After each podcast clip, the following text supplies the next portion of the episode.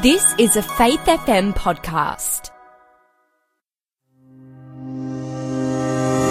You're listening to The Faith Experiment with Robbie Berghan, right across Australia, right here on Faith FM. Hello there, and thanks again for joining me once again. I'm Robbie Berghan, and you're listening to The Faith Experiment, and this is episode number 29, and I'm calling this episode Trust. Now, in this episode, I have a great giveaway. It's a little book called What the Bible Says About. And this little book is going to answer a whole wide range of questions. It's divided into two sections, and these two sections are powerful little study aids, and you do not want to miss getting this free offer.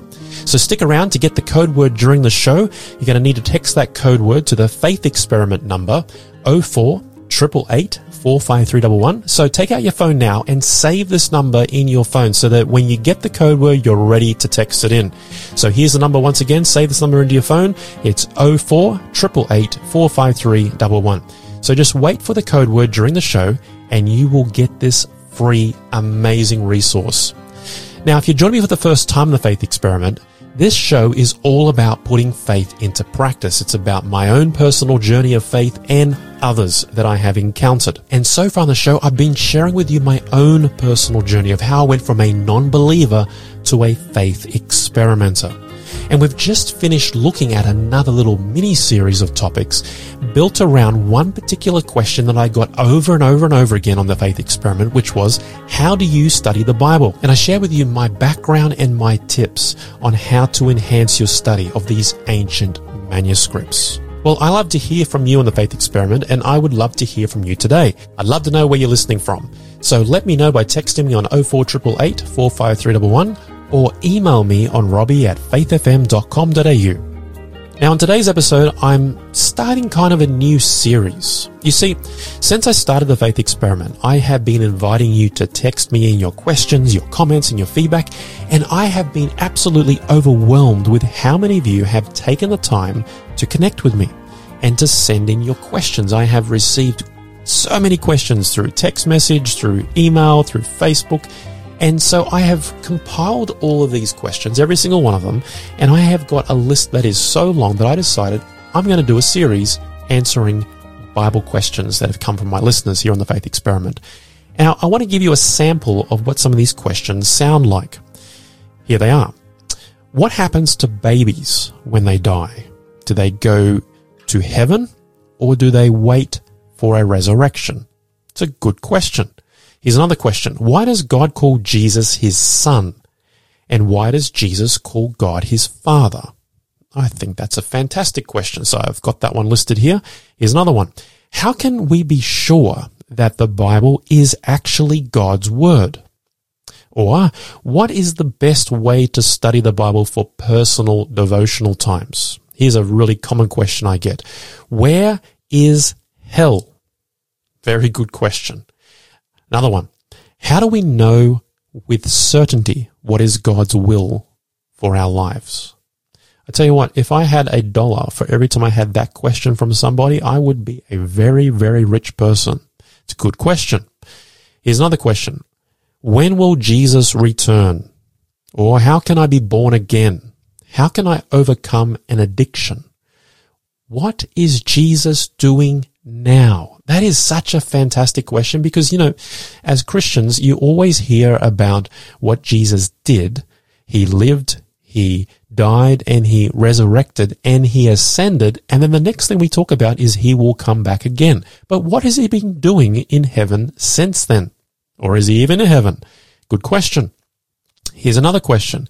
Why does the Bible say that God is a jealous God? Isn't being jealous bad? I like that question as well. Here's another one. How can a loving God send people to hell? Now here's a question that's more related to the times in which we're living in. It says, what is the mark of the beast? Do you think it is a COVID vaccine? that's a good question. How about this one? Is there a connection between COVID and the end of the world? More questions. When will the Bible millennium in Revelation begin? Here's one that one person asked me recently. It said, why do you keep the Sabbath? Wasn't it done away with at the cross? Here's another question. Can you explain what is the judgment in the Bible? Is the secret rapture in the Bible? What's the purpose of tithe in the Bible? Should I be giving tithe today?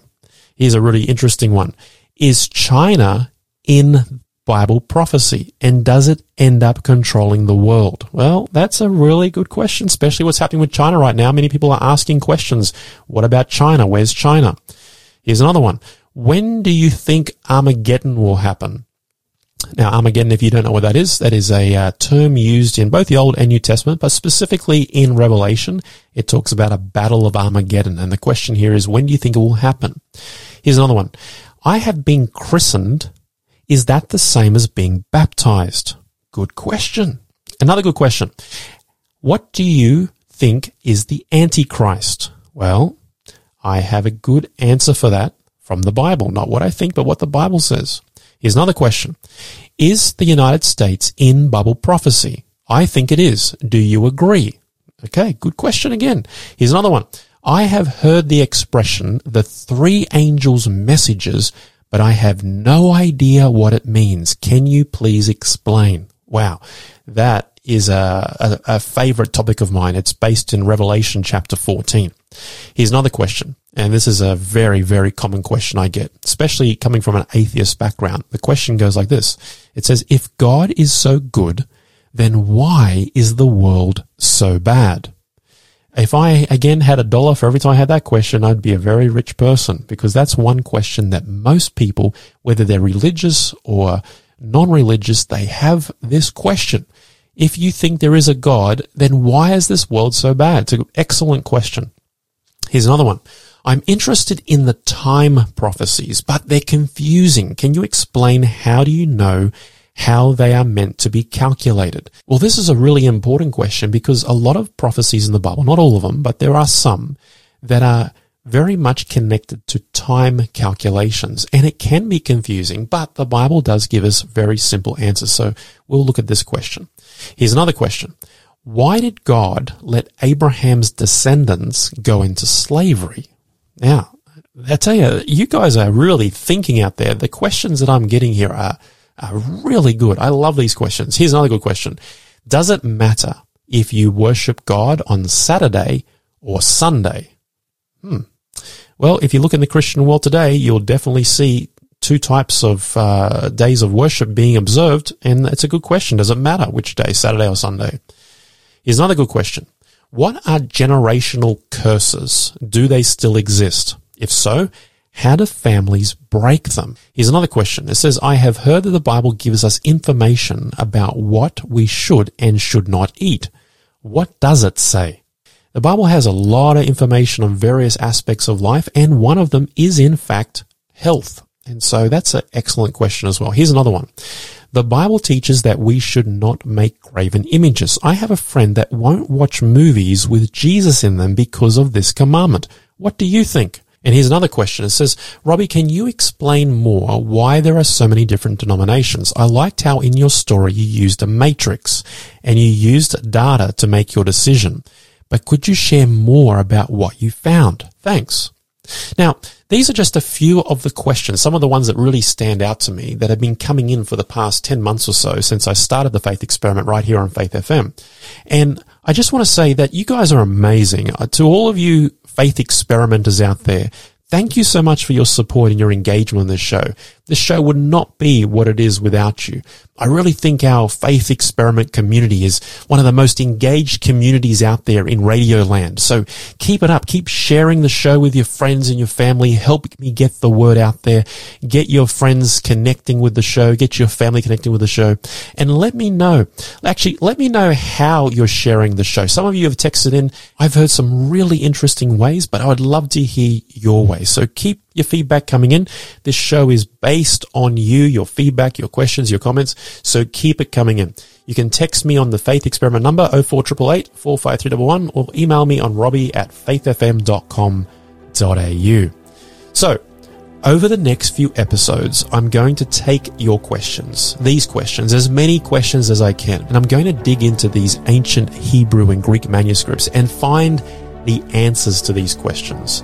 And now what I'm going to do is I'm going to take all of these questions and I'm going to group them by topic and theme. And we'll try and answer a bunch of them that share the same idea or topic on a single episode. So I hope that kind of makes sense.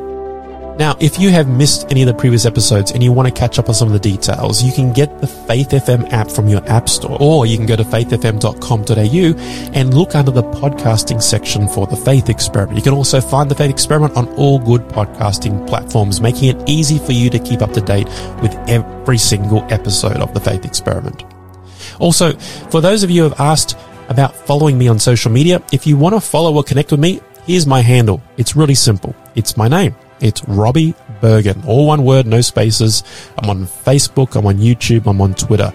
So just search for Robbie Berghan and you can subscribe or follow whatever your platform does and you'll be able to keep up with everything I am doing on the Faith Experiment. So, with that being said, it's time to take a short break, but when we come back, we're going to jump straight into our new series looking at your questions. So stick around after break. We're going to look at some questions around the issue of trust and how can we trust that the Bible is actually God's Word. And coming up is to the code for today's giveaway, so stick around.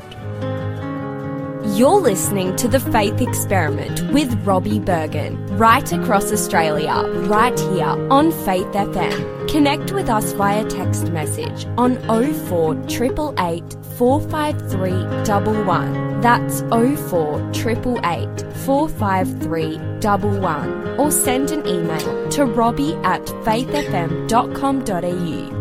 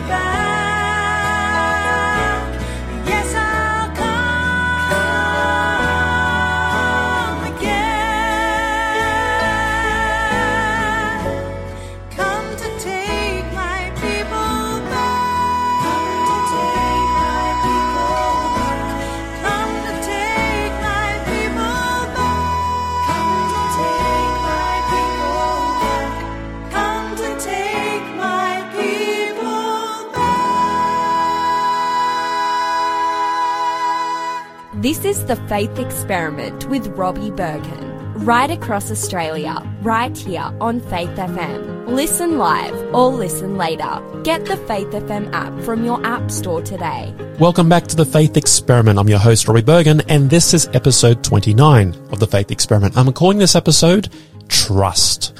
And coming up is the code word for today's free offer, so make sure you stick around. Now, on this episode, I'm answering questions that you've been sending in to me over the past few months. I've got them listed down here, and what I'm going to do is group these questions by theme. And on this episode, we're going to look at the questions built around the question of trust. You see, I've got questions like, what is the mark of the beast? Do you think it's the COVID vaccine? And what happens when babies die? And where is hell? And when will Jesus return? And how can I be born again? And how can I overcome addictions? Is there a connection between COVID and the end of the world? And I've got questions like, how can a loving God send people to hell? And what is Jesus doing right now? Well, you see, for us to look at any of these questions, I think we first need to establish a baseline. And the baseline is the issue of trust. Now I have one question here from Eva who asked this question.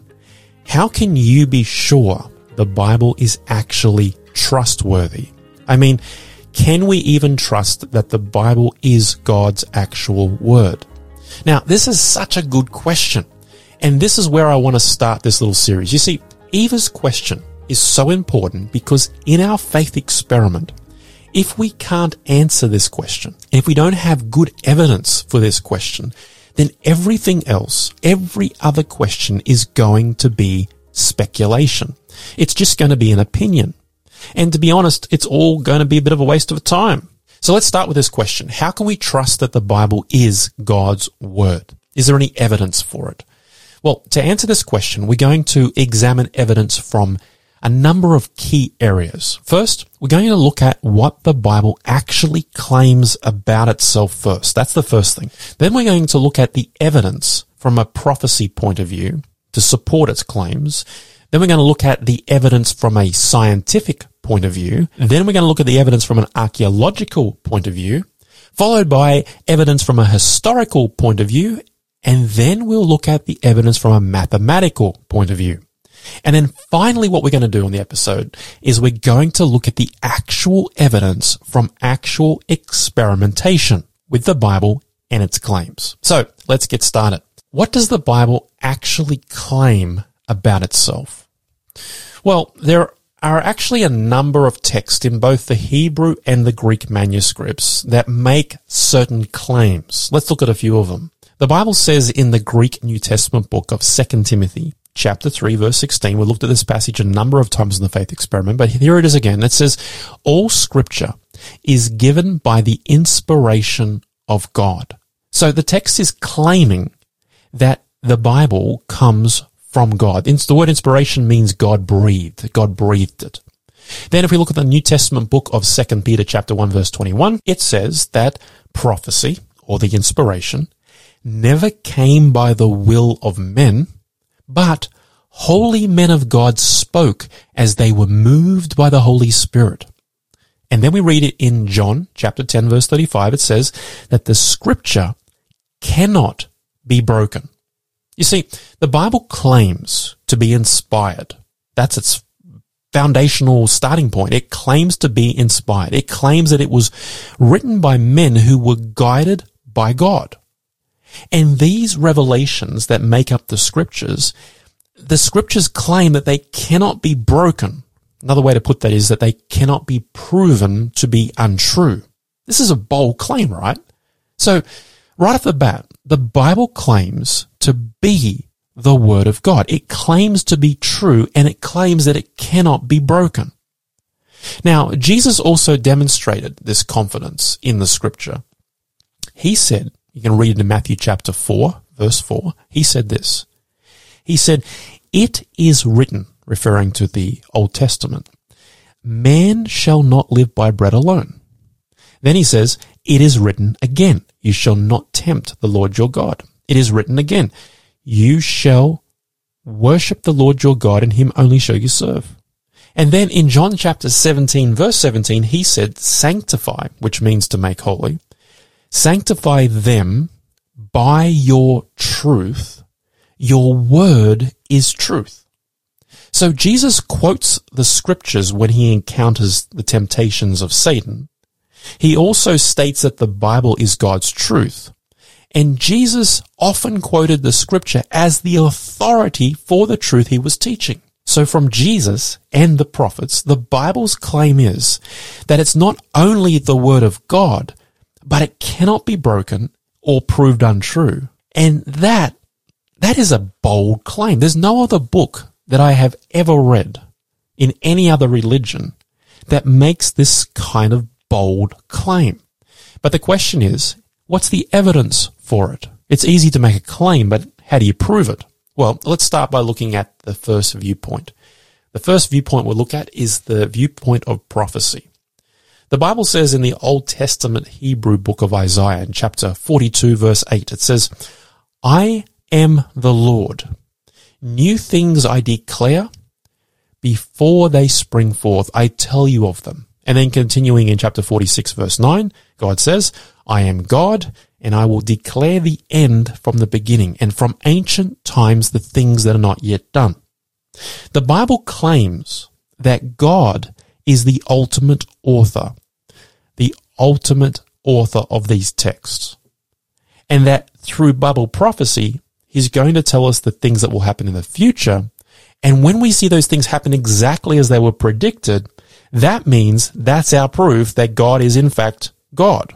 That's the proof. That's the evidence that he is the only God and that the texts are in fact from him. Now, let's have a look at some examples of prophecies in the Bible really quick. The first one comes from the book of Daniel. Daniel's full of prophecy. But in chapter 2, 7, and 8, it makes a claim that the kingdom of Babylon will fall and be replaced by three successive world empires. It even names them as Medo Persia, Greece, and Rome. It tells us of a sequence after Babylon. It tells us of characteristics of the three that will succeed Babylon. It even describes that Greece will have a leader, a great leader, and that great leader will be struck down. And when he's struck down, he'll be replaced with four leaders lesser than himself that will sort of lead Greece until it's conquered by the fourth power, which is Rome. Now, all of this was given hundreds of years before any of these tribes even existed. Now remember, the Bible claims that God inspired it, and prophecy is the test that God is in fact God. Here's another example of prophecy. In the book of Isaiah, chapter 45, verse 1 to 3, the Bible mentions a man called Cyrus. And it says that Cyrus is the one who will conquer Babylon. Now, what's remarkable about this is that Isaiah wrote this 150 years before there was a baby born called Cyrus. And this Cyrus who was born, he would grow up, he would invade and conquer Babylon, exactly as it was prophesied. Here's another one in the book of Isaiah and the book of Jeremiah. A prophecy is given that after Babylon's destroyed, it would never be inhabited again. Now, this was the greatest city in the world at the time. People probably would have laughed at this prediction. I mean, this is like saying that Sydney will be destroyed by a guy called Bruce and it will never ever be populated again. I mean, who in their right mind would believe that? Well, do you know where Babylon is today? Babylon is a piece of uninhabited desert in Iraq. And do you know how many people live there today? Mm, none. Now, there are more and more examples of Bible prophecies that have been given, and all of these prophecies are impossible for humans to have written down before these events happened and had them fulfill exactly the way they were written. And remember the Bible's claim. If the things happen exactly as they were supposed to happen, it proves that I am God. But we're running out of time, so let's keep moving on with Eva's question. How can we be sure that the Bible is actually trustworthy? Now let's look at the evidence from a science point of view. Here are a few claims that the Bible makes about things in the scientific world, which at the time humans had no way of verifying. But with the advent of modern science, we've been able to confirm them. The first is Earth is free floating in space. In the Old Testament book of Job in chapter 26 verse 7, which was written three and a half thousand years ago, The Bible says that God stretches out the north over empty space and he hangs the earth on nothing. The Bible claims three and a half thousand years ago that the earth floats in space. Now, at the same time, most other cultures thought that the earth sat on the back of a large animal. Now, obviously, science has since confirmed that the earth is in fact floating exactly as the Bible claimed. Here's another one. The earth is round. In Isaiah 40 verse 22, written about 2,800 years ago, it says that he who sits above the circle of the earth. The Bible taught for almost 3,000 years that the earth is round, even though it was once believed that the earth was not a circle. Here's another one. The science of oceanography. In Psalm 8 verse 8 it says that the fish of the sea that pass through the paths of the sea. Humans used to think that the sea was just one huge mass of water, and how could it have paths? Well, we discovered the existence of ocean currents in 1850 by a guy named Matthew Henry, who is considered to be the father of oceanography. Now, he noticed this expression in the Bible and he took God at his word and he went looking for these paths and his book on oceanography is still in print today. And one last one, since we're living in the post-COVID-19 world, this one has to do with the laws of quarantine.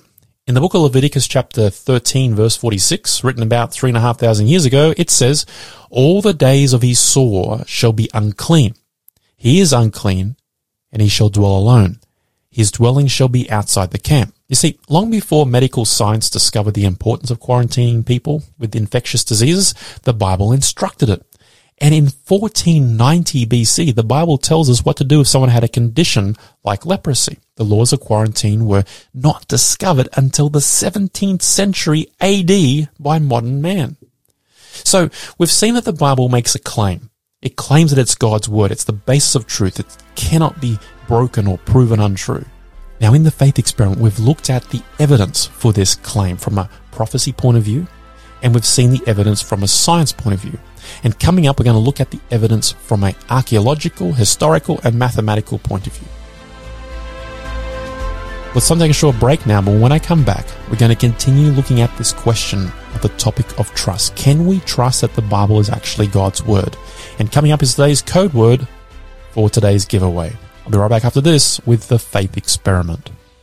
You're listening to The Faith Experiment with Robbie Berghan, right across Australia, right here on Faith FM. Welcome back to The Faith Experiment. I'm your host, Roy Berghan, and this is episode 29 of The Faith Experiment. I'm calling this episode Trust. And coming up is the code word for today's free offer, so stick around. Now, on this episode, we're answering Eva's question, which is, how can you be sure that the Bible is actually trustworthy? I mean, can we even trust that the Bible is God's actual word?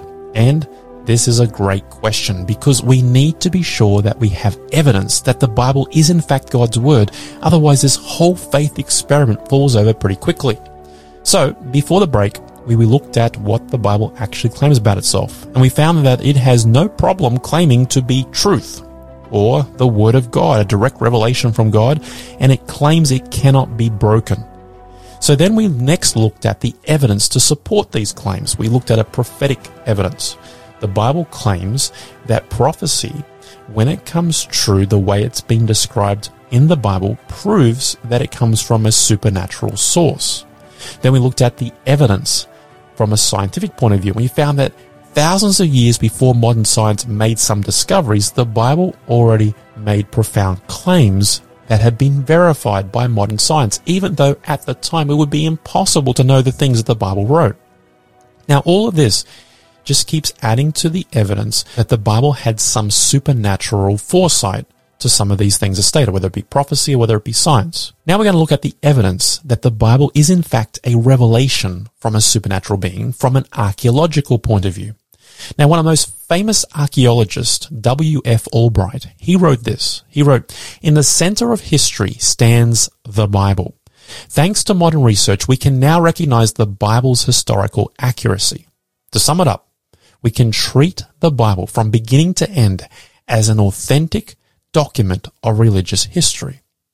Why does he say this? Well, there have been a number of archaeological discoveries that have been made that have confirmed the truthfulness of the biblical account, even though For years, critics have claimed that the Bible was a bunch of made up stories. Certain tribes and places, events, and even kings just simply didn't exist because there was no evidence for them outside of the Bible. But time and time again, archaeology has proven the critics wrong and that the Bible accounts were right. Again, pointing to the fact that this book is in fact of a supernatural source. Here's some examples. Many of the accounts from the book of Genesis have dealt with the Hebrews' interaction with the Egyptians. We all are familiar with the Red Sea crossing and the Egyptian slavery and throwing the babies into the Nile. We all know those stories. But many critics have argued that these events were completely fictitious. They were made up because there has been no accounts in the Egyptian history that matched the Hebrew accounts. But all that changed in 1799 when a discovery was made in Egypt by Napoleon's scientists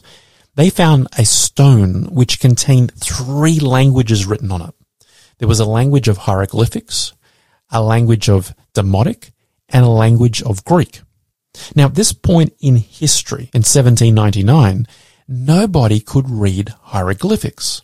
And so to have this stone, which had all three languages side by side, was the first time in recent history that archaeologists had a chance to decode hieroglyphics because the three languages were saying the same thing, but in these three different languages. Now this stone is named the Rosetta Stone. And it took a number of years for the archaeologists and the linguistic experts to try and decode this, but they finally did it. And archaeologists were able to unlock the mystery of the hieroglyphs. And this allowed historians to open up all the records of the Egyptian civilization. And guess what they found? Time and time and time again, they found in the hieroglyphs parallel accounts of what the Bible contained about the interactions between the Egyptians and the Hebrews, proving the accounts of the Hebrew text were actually accurate and disproved all of the critics. Another discovery that vindicated the Bible account was the discovery of the Moabite stone. It was discovered in 1868 in Jordan. And this stone confirmed, as the name suggests, the Moabites and the attack on Israel you see, on this stone, the Moabite king describes his attack on Israel exactly the same way as it's depicted in the book of 2 Kings chapter 1 and chapter 3. You see, before this discovery, the critics said that there was zero evidence for the Moabites outside of the biblical account. I mean, there was no city, there was no stone, there was no idol, there was no coin, there was no sword, there was nothing. They said that if the Bible made that up, how can you trust the rest of the Bible? But with the discovery of this stone, it changed everything. These people did exist, even though the only record of them was in the Bible for more than 3,000 years until this stone was discovered. Another discovery was what we call the Cyrus cylinder. It's a cylinder of stone with inscriptions recording Cyrus's overthrow of Babylon and the deliverance of the Jewish captives. Now before this cylinder was discovered, the only record of this event was found in the Hebrew Old Testament. But again, because there was no other source of these stories, the critics said that the Bible was wrong and that the accounts were all sort of fictitious and made up. But with the discovery of the cylinder, all that changed again. The Bible was once again vindicated. All these discoveries proved that the Bible was an authentic record. It was trustworthy, even though it was the only witness for thousands of years of these events. You see, all the critics claimed that because there was no evidence outside the Bible, these things were made up. Things like the kings, the tribes, the places, the attacks. And that was proof the whole thing was fictitious, which means, logically speaking, if it gets history wrong, then how can it be a direct revelation from God? But with each of these discoveries, one by one, the objections were broken down, but one still remained.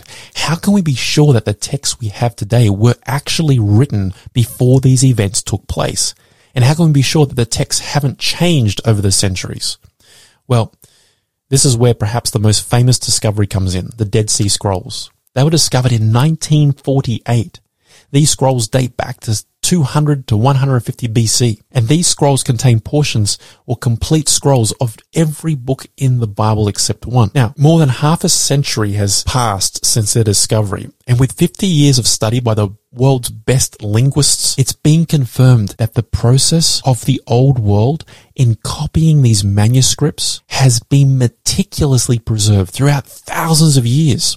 What does that mean? It means that the Bible we have today contains the exact same words, the same message, and the same original meaning as the original manuscripts did.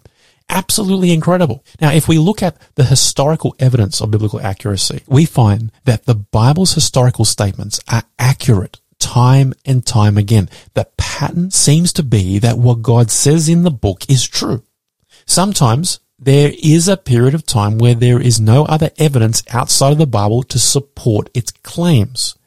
But time and time again, every piece of new evidence that has been discovered, it always confirms, it never contradicts what the Bible has said. Here's some examples. For years, skeptics said the Bible is unreliable because it mentions a nation called the Hittites.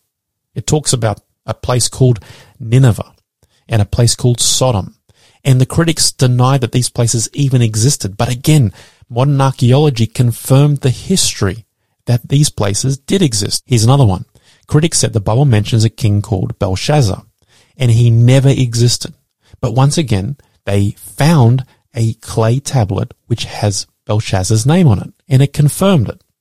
Skeptics also claim that the record of Moses wasn't reliable because it mentions writing and wheeled vehicles, neither of which was thought to exist at the time that Moses wrote. But today we now know better. They did exist. So what does all this mean? Well, like the prophecies, like the scientific statements, the archaeological evidence all suggests that the claims of the Bible is a revelation from a supernatural being. And the evidence just keeps building and building, but we're not done yet.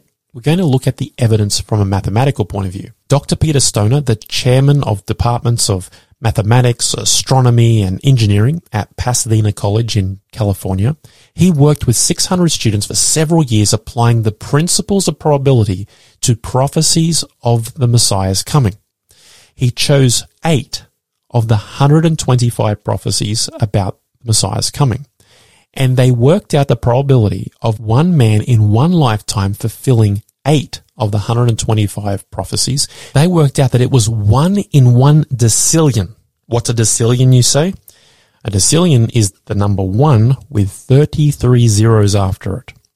Now, to put that in context, your chances of winning Oz Lotto are 1 in 45 million, which means you have a better chance of winning Oz Lotto every year of your life than you would have finding one person on earth who fulfilled eight of the more than 125 prophecies regarding the coming Messiah. So we have seen that the Bible's claim is that it is the word of God. It claims that it's the basis of truth. It cannot be broken or proven to be untrue.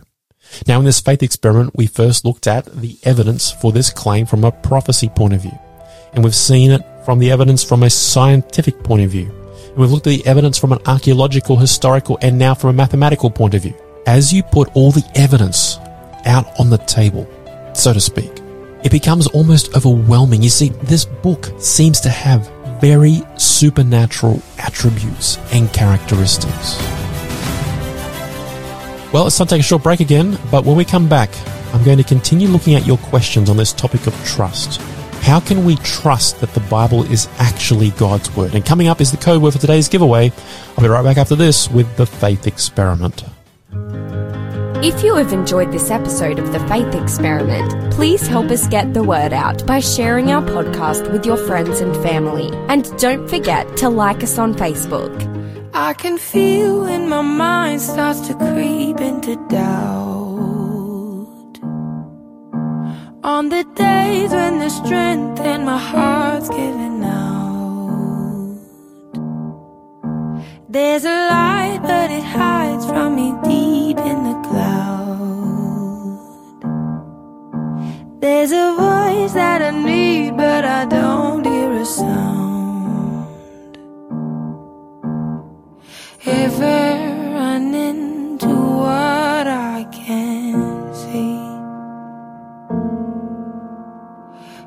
Fighting out of all my unbelief. Father, even in my song will be. I know you will always carry me. It's inevitable.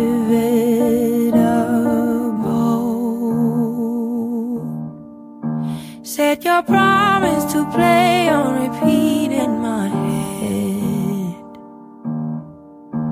When you meet my anxiety,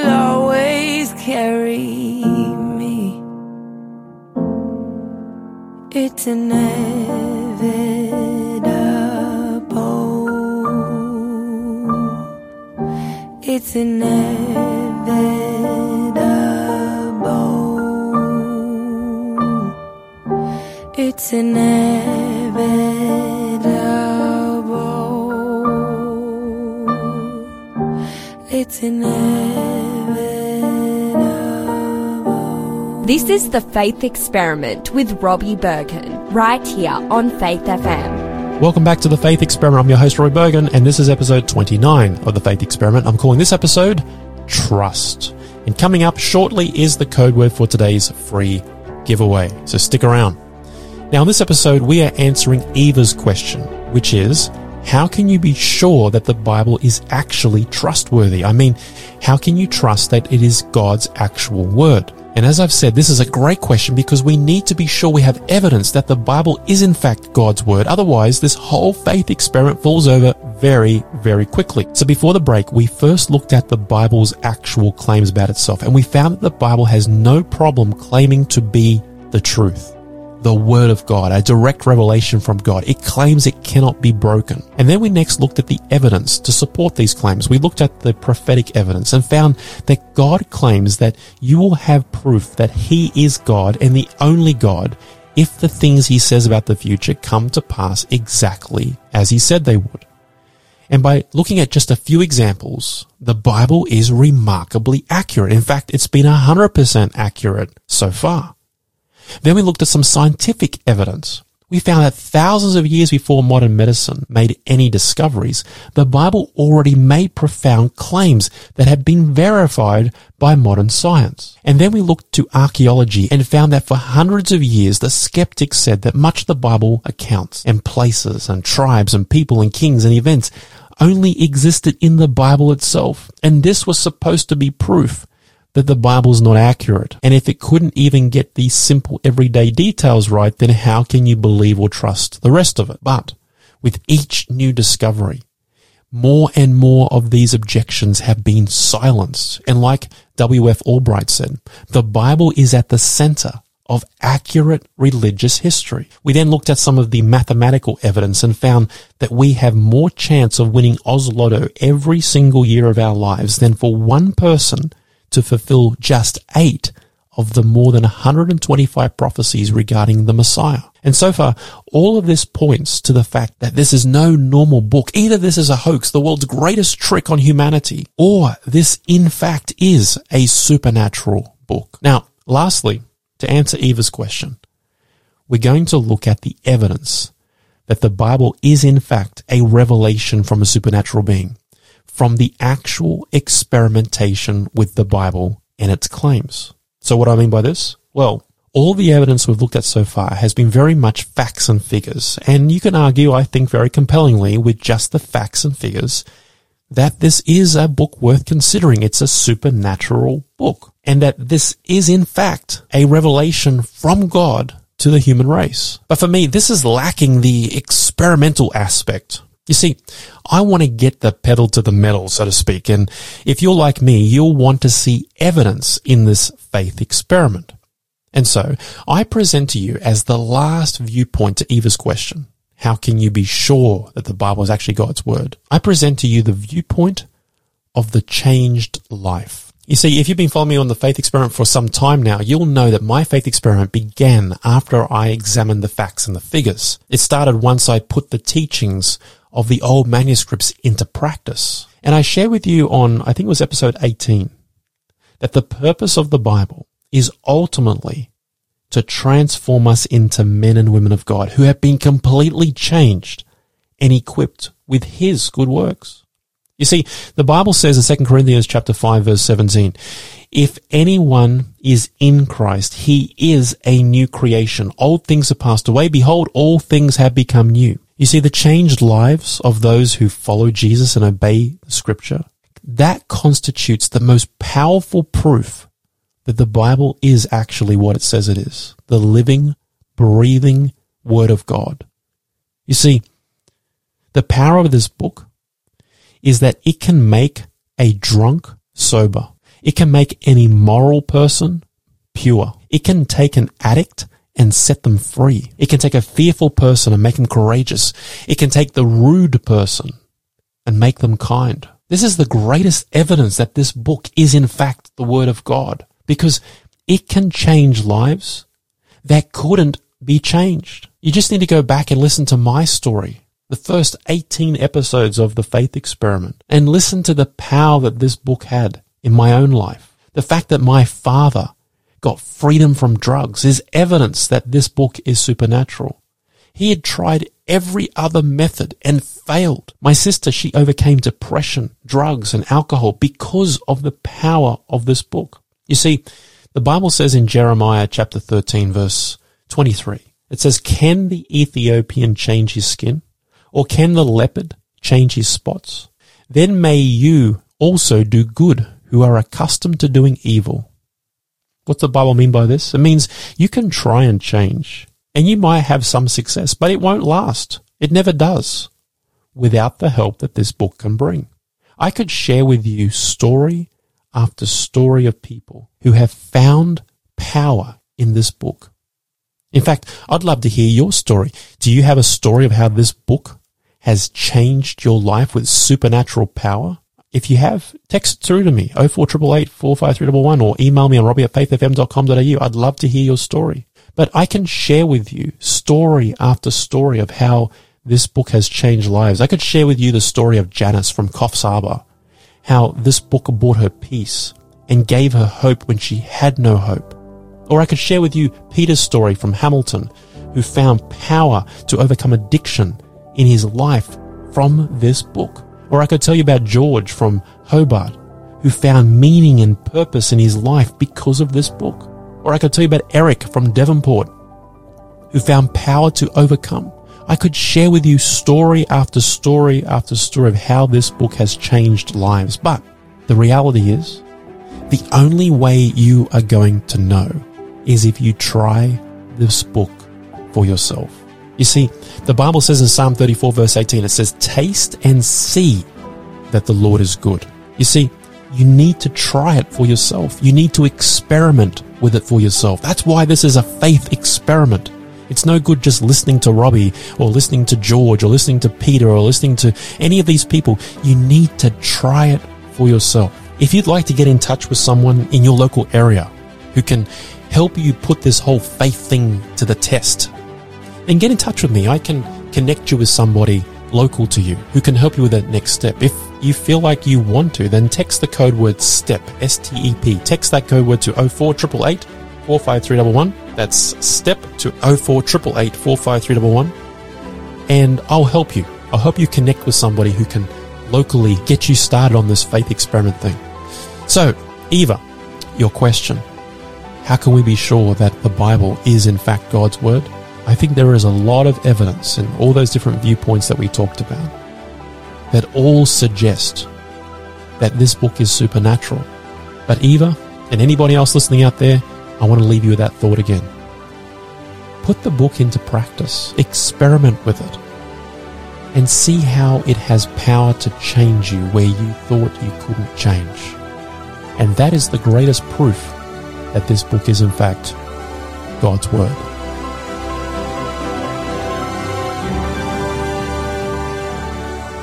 Now, as I mentioned at the top of the show, I have a great book to give away today. It's called What the Bible Says About. This little book contains two really powerful aids for you. One is Bible study and one is Bible markings. This is a must to have. And if you would like to get this book, all you need to do is text the code word hash FE29. Hash FE29 to the Faith Experiment number 04 888 45311. That's 04 888 45311 and the Faith FM giveaway bot will reply to you asking you for some details and we'll get this book out to you as soon as possible. So text the code word hash FE29. That's the hash symbol or the pound key followed by the letters FE as in Faith Experiment and the number 29 for episode 29. So hash FE29, no spaces, one word. Text that to 0488 45311 and we will get this fantastic free book out to you as soon as possible. Now, next time on the Faith Experiment, we're going to look at a series of questions about prophecy. So make sure you tune in for that one. Now it's time for this week's inbox. I haven't done it for a while, but I have got so much popping out of the inbox, I thought I should start sharing it once again. This is where I browse through the inbox and share with you your comments, feedback, and questions. Here's an email from Dale. It says, Hi, Robbie. Thanks for sharing your journey from a non believer to a faith experiment. Thank you very much, Dale. Appreciate the feedback. Here's a text from Vivian who says, I'm listening from Ballina North in New South Wales. Well, hello there to Ballina North. I, uh, I've been to Ballina. Really like that area. It's a beautiful part of the country. I'm glad you're tuning in. Here's an email from Rosaletta who says, Hello, Robbie. I have been listening to the faith experiment and I'm finding it very interesting. I have some questions around the Sabbath. Well, thank you very much, Rosaletta. I have those questions noted and we will pick them up on a future episode. Here's an email from Stuart. He says, Hi, Robbie. I am loving the new series on reading the Bible effectively. Thank you very much, Stuart. I really hope that uh, it's helping you grow in your own faith experiment. Here's a text from Katie who says, Blessings to you, Robbie. Thank you so much for sharing the faith experiment with us. What a blessing. Well, blessings to you too, Katie. Thank you for tuning in. And here's a text from David who says, Hi, Robbie. Thank you for your faith experiment series. Praise God for your testimony, knowledge, and insight that you have been sharing. I love the podcast today on how the 66 books of the Bible came about. Well, thank you very much, David. I'm glad you appreciate it.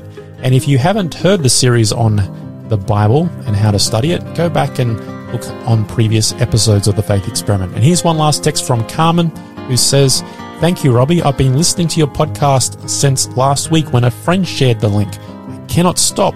What an incredible journey and how beautifully the Lord impressed you to share it with teachings alongside. Well, thank you very much, Carmen. I'm glad you're enjoying it. And that's a great reminder, Carmen. Please get out there and share the faith experiment with your friends, your family. You never know how it's going to impact their own lives.